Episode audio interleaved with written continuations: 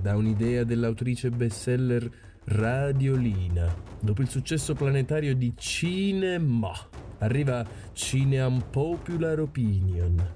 E guarda, dalla regia ci dicono che è troppo lunga, accorcia.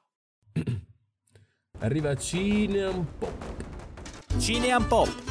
Le opinioni cineuniche.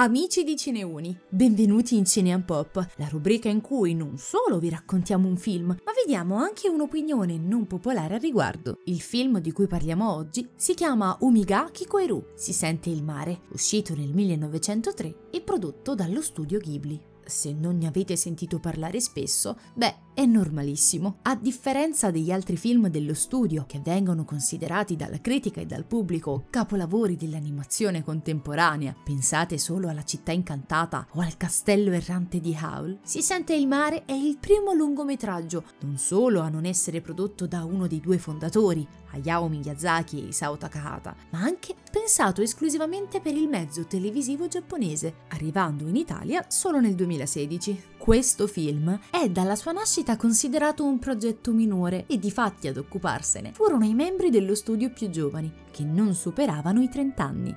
Per questo motivo, per la scarsa esperienza del team e per un budget ridotto, viene considerato ad oggi come uno dei peggiori film dello studio Ghibli. Ma facciamo un passo indietro. Si sente il mare è un film basato sull'omonimo romanzo della scrittrice Saeko Himuro.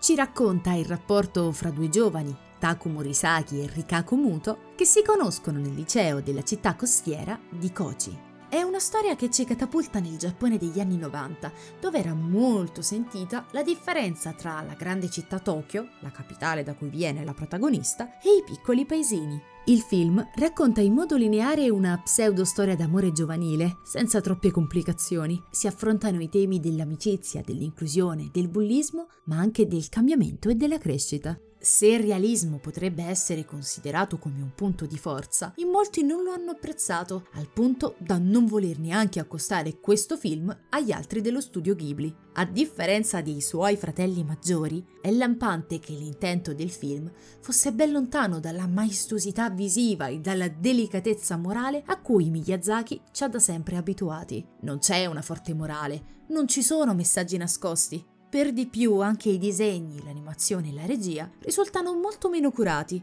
e qualitativamente di poco sopra la media di quegli anni. Nonostante tutto questo, però a me il film è piaciuto e anche molto.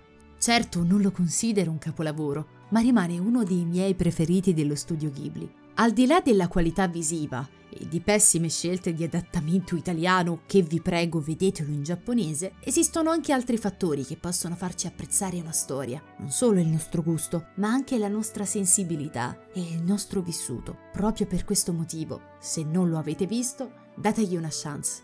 Potreste vivere una forte emozione ascoltando il mare.